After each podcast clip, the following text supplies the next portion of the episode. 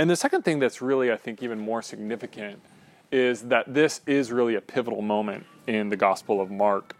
Um, Jesus' transfiguration, uh, he is trans- transfigured. And again, I, I think, I don't want to say from human to divine. Again, I don't want to get too into the technical details of, you know, he was, he, he is transfigured before his disciples from human to divine, right? They didn't understand Jesus as the Son of God at that point, uh, but then he is transfigured before them. Um, so it's it's really a, a kind of turning point in the Gospel of Mark. It's it's probably the hinge that where things really change. Um, and then when we talked about this back on Christmas Eve, uh, we just defined a little bit of transfiguration, where we said, you know, it is that change um, from one state to another, but it's it, has to do with exalting or glorifying. It's from one step to another step. Um, Jesus' transformation was from human to divine. We also talked about the transfiguration was the the the fusing of suffering and glory, right? Where Jesus will suffer, and in his suffering is his glory, right?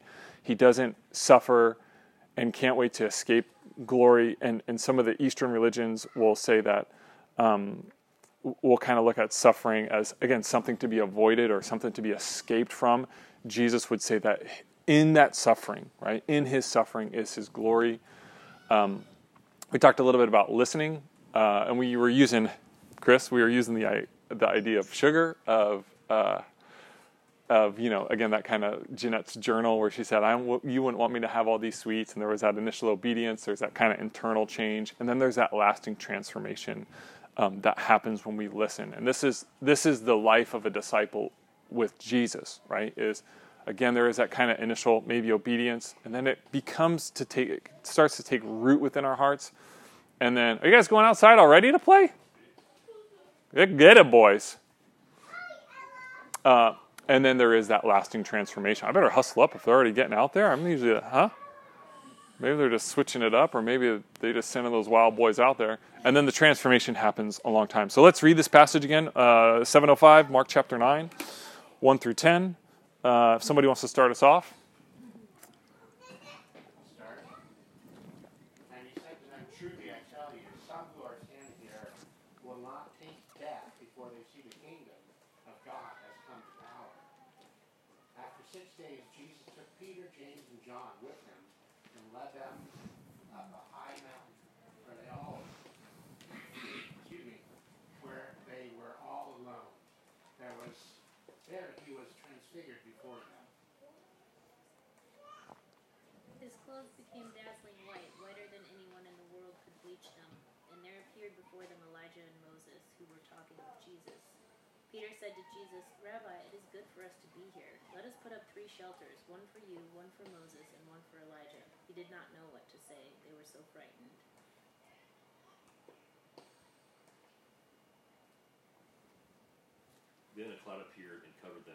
voice came from the cloud This is my son, whom I love. Listen to him. Suddenly, when they looked around and no longer saw anyone with them except Jesus, as they were coming down the mountain, Jesus gave them orders not to tell anyone that they had seen him, for the Son of Man had risen from the dead. They kept the matter to themselves, discussing what rising from the dead meant. Excellent. And do this with me real quick. I'm, I'm going to reference the Matthew version as well too. So turn over to Matthew 17. And let's just there's there's one spot that's kind of in the middle that I want to reference, and I'm going to read this. This is Matthew 17, 1. Um, so this is Matthew's version. So some, um, so it says, after six days, Jesus took with him Peter, James, and John, the brother of James, and led them up a high mountain by themselves, very similar to Mark. There he was transfigured before them. His face shone like the sun, and his clothes became white, white as light. Just then appeared before them Moses and Elijah, who were talking with Jesus. Peter said to Jesus, Lord, it's good for us to be here. If you wish, I'll put up three shelters one for you, one for Moses, one for Elijah. While he was still speaking, a bright cloud covered them, and a voice came from the cloud said, This is my son whom I love. With him I am well pleased. Listen to him. And then this this verse right here, six and seven, six, seven, and eight. When the disciples heard this, they fell face down to the ground, terrified. But Jesus came and touched them. Get up, he said. Don't be afraid. When they looked up, they no longer uh, they saw no one except Jesus, right? And then again, as they were coming down the mountain, Jesus instructed them, "Don't tell anyone what you have seen until the Son of Man has been raised from the dead." Okay, so there is that there is that little piece in there, which I, I, again, you know, the way that Matthew and Mark kind of narrate their gospels a little bit different, but Matthew puts that little piece in there. When the disciples hear the voice of God, when they hear that voice of God, they fall to the ground terrified, and Jesus comes and touches them. He says, Get up, don't be afraid. And when they looked up, they no longer saw anyone but Jesus. So I'm going to make a little bit of a reference towards that later in the sermon, but I just wanted to have some familiarity with that. Um, I think one of the things that's interesting to, to point out at the very beginning is this number six, because whenever the Bible references a number, we, we got to pay attention to it, um, especially in Mark, because Mark never, really never uses numbers, right? He, he will use phrases like immediately, or a few days later, or one Sabbath, or that day when evening came, right? But here he's really specific, right? He says six days later, or after six days, right? There's uh, and then again, you always want to take that number. Okay, that number you're using it for a specific reason. What is that tying into? How is that? You know, you can think of the number six in the Bible, right? And some of the real obvious examples. There's the six days of creation. On the seventh day, God rests, right? So the seventh day is that Sabbath rest. Then God uses that pattern as He instructs the Israelites, and He says, "Hey, you're going to work for six days, and on the seventh day you're going to rest. You're going to have that Sabbath, right?" Here's what's interesting Exodus 24, um, Moses goes up on Sinai, right? And he waits on Sinai for six days for Yahweh to speak, for God to speak to him? That's Exodus 24. He goes up, the cloud, listen to this language, right? Moses goes up the mountain, the cloud covers the mountain. The glory of the Lord rested on Mount Sinai, and the cloud covered it for six days. And on the seventh day, he called to Moses in the midst of the cloud, right?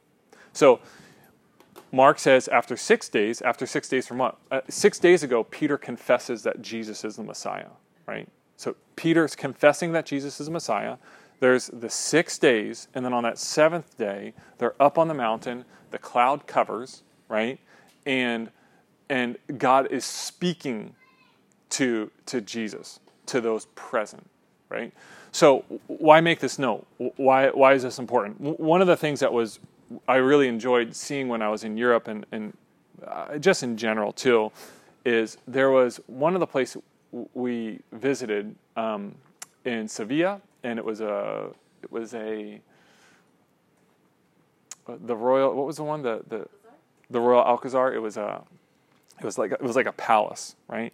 And in this palace, they had a room. This I'm sorry, this picture's hard to see. It was called the Room of Tapestries, right? And you had all these beautiful tapestries kind of on the walls and these tapestries told a story. Well, what's a tapestry? It's just inter it's just interlocking threads, right? It's just all these threads kind of coming together to create a picture.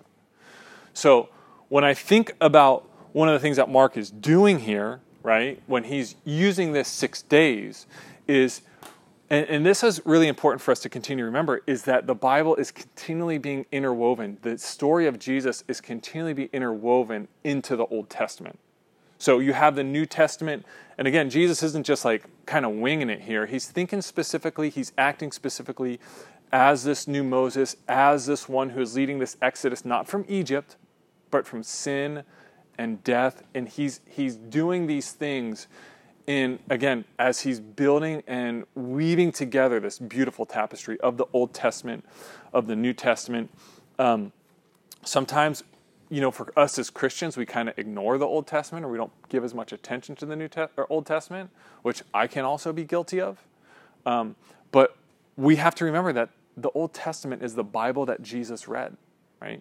What Bible did Jesus re- read? What Bible did Jesus memorize? What Bible did Jesus study? It was all the Old Testament. It was Moses. It was Elijah. It was the prophets, right?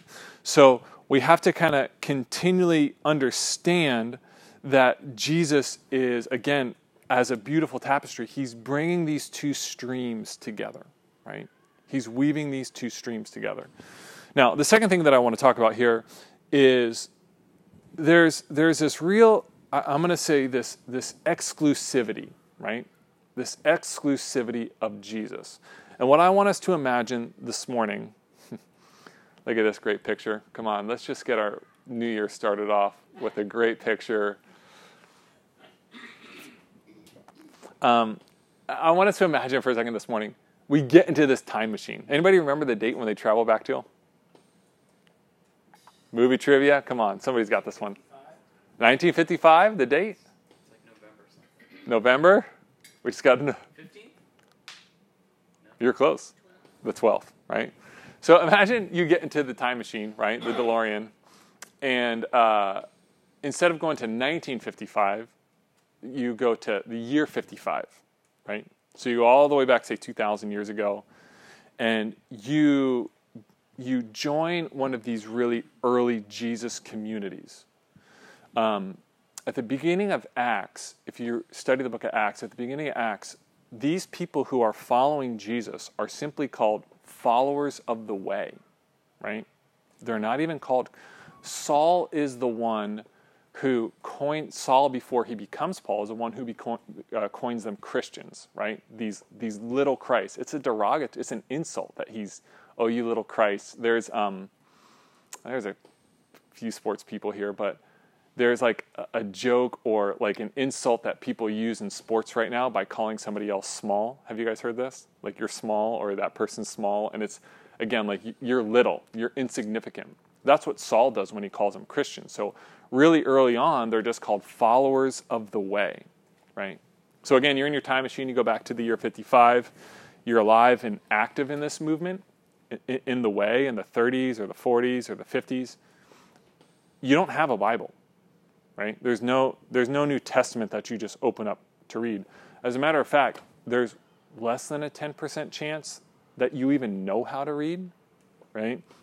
So, what you have for the most part is you have um, you have the Old Testament, right? Maybe in your village or your town there might be a copy of the Old Testament, um, the Law of Moses. Maybe you have some of Isaiah or Elijah's um, prophetic words, right? Um, but then you also have these emerging words of Jesus, right? That seem to have importance. And these emerging words of Jesus, it, it's just an it's like an oral gospel, right? It's it's just a spoken or a preached New Testament. It's not written down. Remember, Mark doesn't write his words down into the 50s or the 60s. The Gospels, like they are not come together as the Gospels until about 170 or 180 is when the Gospels are kind of finalized and canonized, right? Within the church. And we say Matthew, Mark, Luke, and John are our guys, right? So you have the words of Moses, right? You have God's mouthpiece, so to speak, Elijah. You have this oral New Testament, these written words, or I mean, these spoken words of Jesus, this preached New Testament, right? So, a really big question that the early church, that if you were to go back and be in this time, you would have to face is who had authority, right? Who really has the authority? What text, right? Is it the, is it the law of Moses, right? And if you read the book of Acts, you see them kind of figuring this out. Was it Elijah? Was it kind of what Jesus had to say? Like who who was the one that kind of had authority? So Bruner, Dale Bruner, um, in in his commentary, and he's kind of commentating on the Mark, uh, the Matthew version, but he has this great insight, and I'm going to use him a couple times because his his commentary on this was just incredible. He says this. He says this is kind of a summary of what, what I'm trying to say here. In the early history of the church, before the composition and the collection of the New Testament, the law and the prophets and the words and the deeds of Jesus the Messiah, again, that oral gospel, that preached New Testament, they kind of were all vying for coronation in the church as the final, or at least co equal arbiters in the church's questions of faith and life. Who had priority, right? Who had, um, who, who was in charge? So Bruner says this, and he says, the question was critical because for well over a century after Jesus' resurrection, this newborn community, these followers of the way, lived without an authorized canonical New Testament. That does not happen till 170 or 180. All they had in their hands, in very few places, was the revered Hebrew or Greek translation of the Old Testament. And in their hearts, kind of everywhere, they had these stories of Jesus that they heard from their teachers, right? So, one of the things that I would say um, Mark is doing in this gospel, one of the reasons he's showing the story, one of the reasons that story becomes so important is because he's showing that Jesus has continuity with Moses and with Elijah in the Old Testament. There is that interweaving, there is that interlocking, that tapestry, right? But he's also showing an exclusivity, a priority of Jesus, that Jesus is the authority here, right? When God speaks from the cloud, does he instruct us to listen to, these are my chosen ones, listen to them? No, he says, this is my son, you listen to him, right? Does he transfigure all of them, right? Are they all standing up there, their faces shining like the sun, their clothes as white as, uh, whiter than anyone in the world could bleach it? Or is it just Jesus? Who's transfigured? Jesus is transfigured. So there's it's this really interesting passage where there's this continuity, there's this interlocking, there's this tapestry with the Old Testament, and yet there's this real exclusivity that Jesus is the climax of the biblical revelation, right? That he is the one. Dale Bruner again says says this because um, Peter then interrupts and he says, "Hey, this this passage about the shelters, right? has kind of always uh, always tripped me up. Like, what, what's the shelters? What is he doing here? Why is he wanting to do this? Right? So Peter says, "Hey, let's build three shelters," and I was like, what? Bruner says again like this. He says, Peter's plan. Peter wants to build these shelters. It borders on syncretism, right? These kind of all everybody's the same. Everybody's synced up.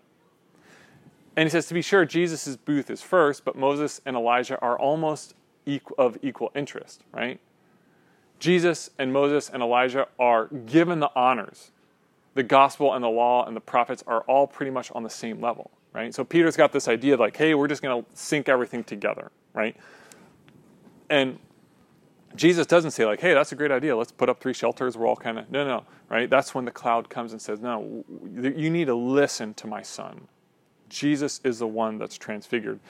Uh, John Chrysostom, we're taking it back to the 300s. Chrysostom says this and this has got that old that old English, so you got to kind of track with it a little bit. What sayest thou, O Peter?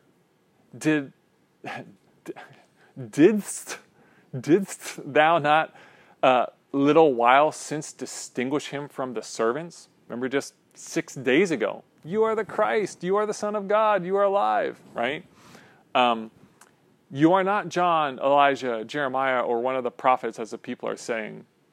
And then Chrysostom's like kind of critiquing Peter a little bit, right? He's saying, Art thou again numbering him with the servants? Think not of three shelters when there is but one. One of the things that Mark's doing in this gospel, right, is he is pointing again. You're getting too hot? What's going on? I like the air conditioning one. Maybe it's just the doors are. Sorry. No, you're fine. Like, oh, it's so cold all of a sudden. No, it's warm right here. If you want to come stand here, just warm up a little bit. Um, again, th- one of the things he wants to do, if you're to go back, he's really trying to explain Jesus is this climax of the biblical revelation. He doesn't just have the divine blessing as, as he gives Moses and Elijah, he is divine, right? This is something, again, it's hard for us because when Mark's writing this gospel, he might not really be considering 2,000 years in the future, right? But he has to do this for that early Jesus community to understand, again, who has priority, who has exclusivity, who is the one that we are to follow. Um, so let me do what, two other things. Um, again, kind of using these two these two parallels. Um, going back to the Matthew the Matthew version for a second. Bruner, I love how Bruner would phrase this. He calls he calls this this the Sermon on the Mount of Transfiguration, right? And he's comparing these Matthew versions. Um, in Matthew, Jesus goes up onto a mountain and he gives his his sermon, right? If you count it, it's about 2,400 words in the in the New International Version in English. In Matthew 17, there is a different sermon that's preached, right? This is my son whom I love. With him I am well pleased. Listen to him. 16 words, right? Bruner says this is so this is so great for us to hear. He says, it means that the single most important fact that God wants the church and the world to know, barring none, is all that we have in Jesus of Nazareth, right? The Sermon on the Mount that God gives on the Sermon of, on the Mount of Transfiguration, right? It means that the single most important fact that um, God wants the church and the world to know, barring none, is all that we have in Jesus of Nazareth. Um, one more thing that I want to kind of finish with. I want to go back in a little bit to talk about listening one more time. Right? We talked with the Jeanette idea. Um, there's a little bit of a different tact I want to take on it this morning, and and here's one that I want to talk about is this kind of listening before action. Right? Now, in the passages again, um, Jesus is having a he's speaking with Elijah and Moses. Right? And Peter I know a lot of you guys have watched The Chosen. They do a pretty good job, I think, in The Chosen of, of kind of creating this Peter character who's kind of always, he's just ready to get in there and do stuff, right? He's just like, oh, we're going to do this. Um, Peter kind of does the same thing here, right? Jesus is having this conversation, and he kind of like butts in, right? Rabbi, it's good for us to be here. I'm gonna I'm gonna get to work and start building some shelters and, and getting some you know all these things together. And you can kind of picture Peter doing that in the chosen. Um, and here's here's here's this is really important, at least for me, and I hope for y'all too. One of my temptations, one of my um, one of my shortcuts that I that I will routinely fall into doing is to kind of do stuff without taking the time to listen, right?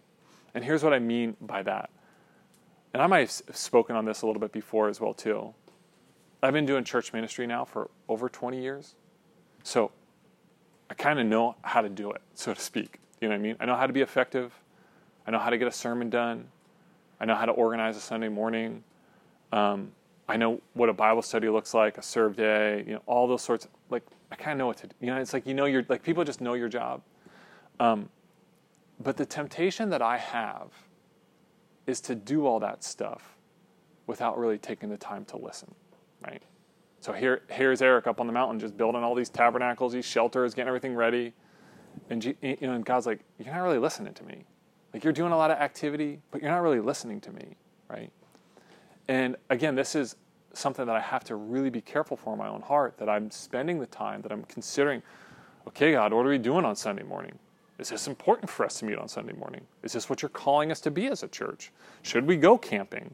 Should we do this event? Should you know what I mean? Because I can just like, okay, we're going to do camping this year, and then we're going to do our second Sunday, and we're going to do this, this, and I've never taken that time and that space to listen. Right? I, I shared this quote back on Christmas Eve, which was the Eugene Peterson or the Bruner and Peterson quote. And when I shared these quotes back on Christmas Eve, I I read them completely different than the way that I looked at them again fresh this week. I read them as you out there. And this week I read it really specifically pointing towards me, right?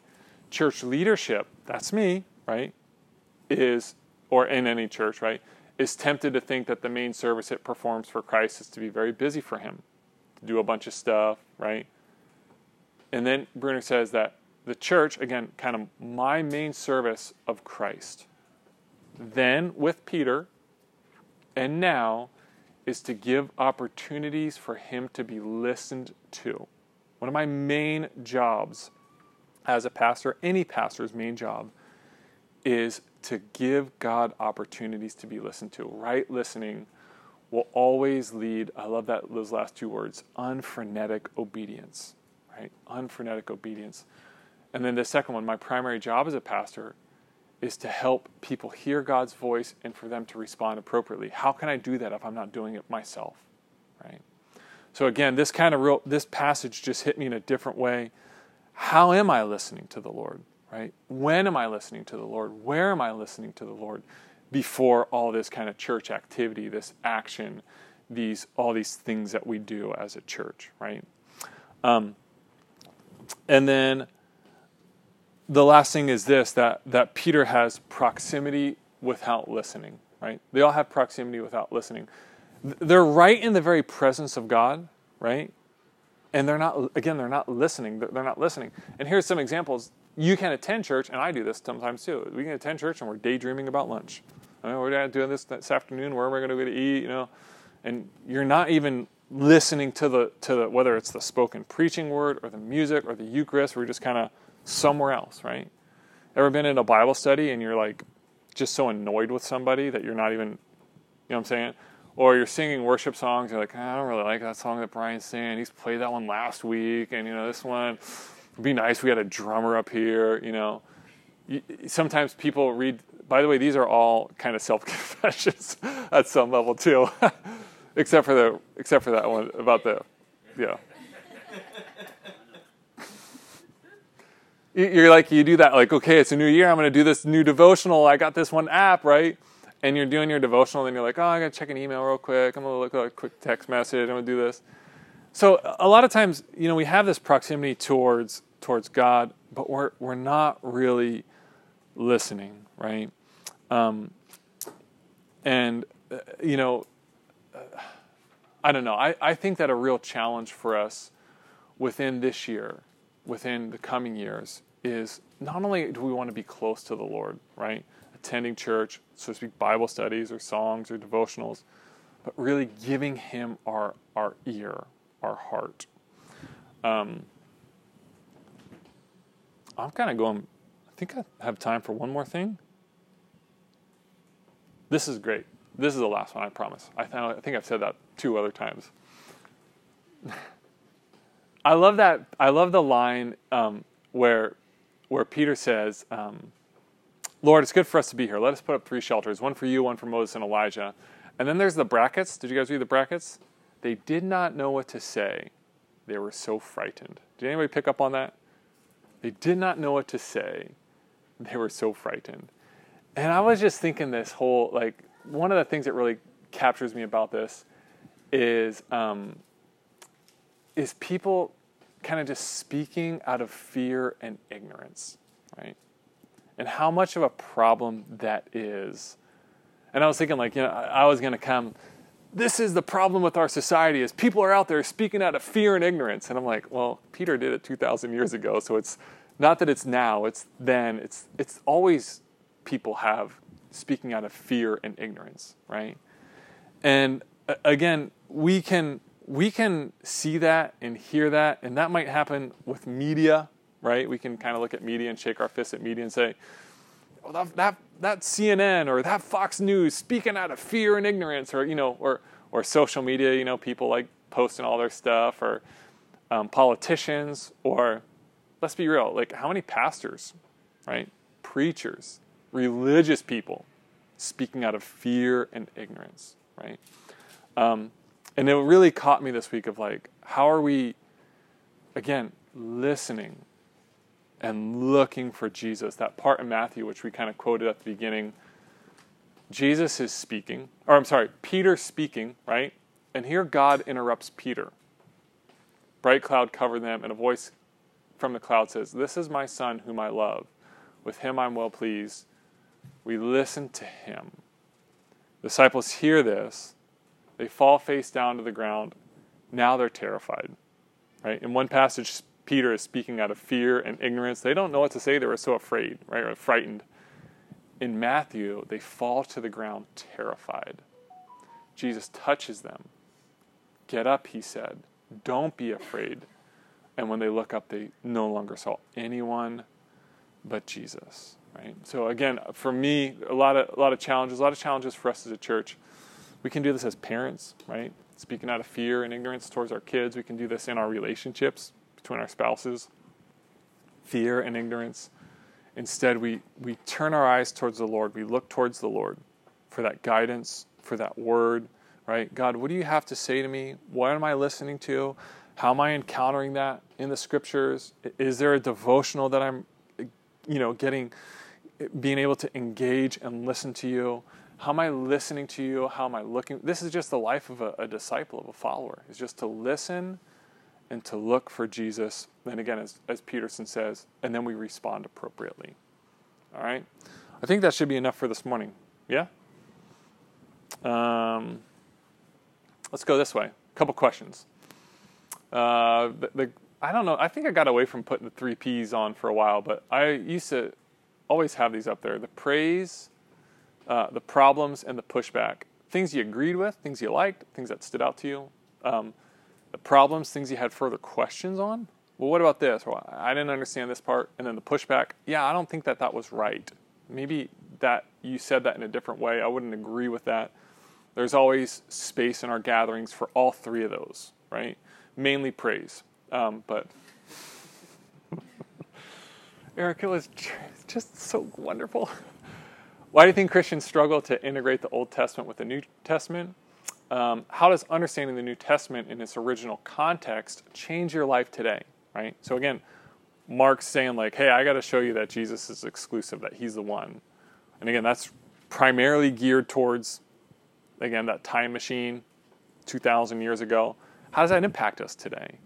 Um, do you have any go-tos for listening to Jesus? And can you think of a time when you spoke out of ignorance or fear, or if you're really risky, both? All right? So take a few minutes on those questions, and then uh, we'll do some group discussion.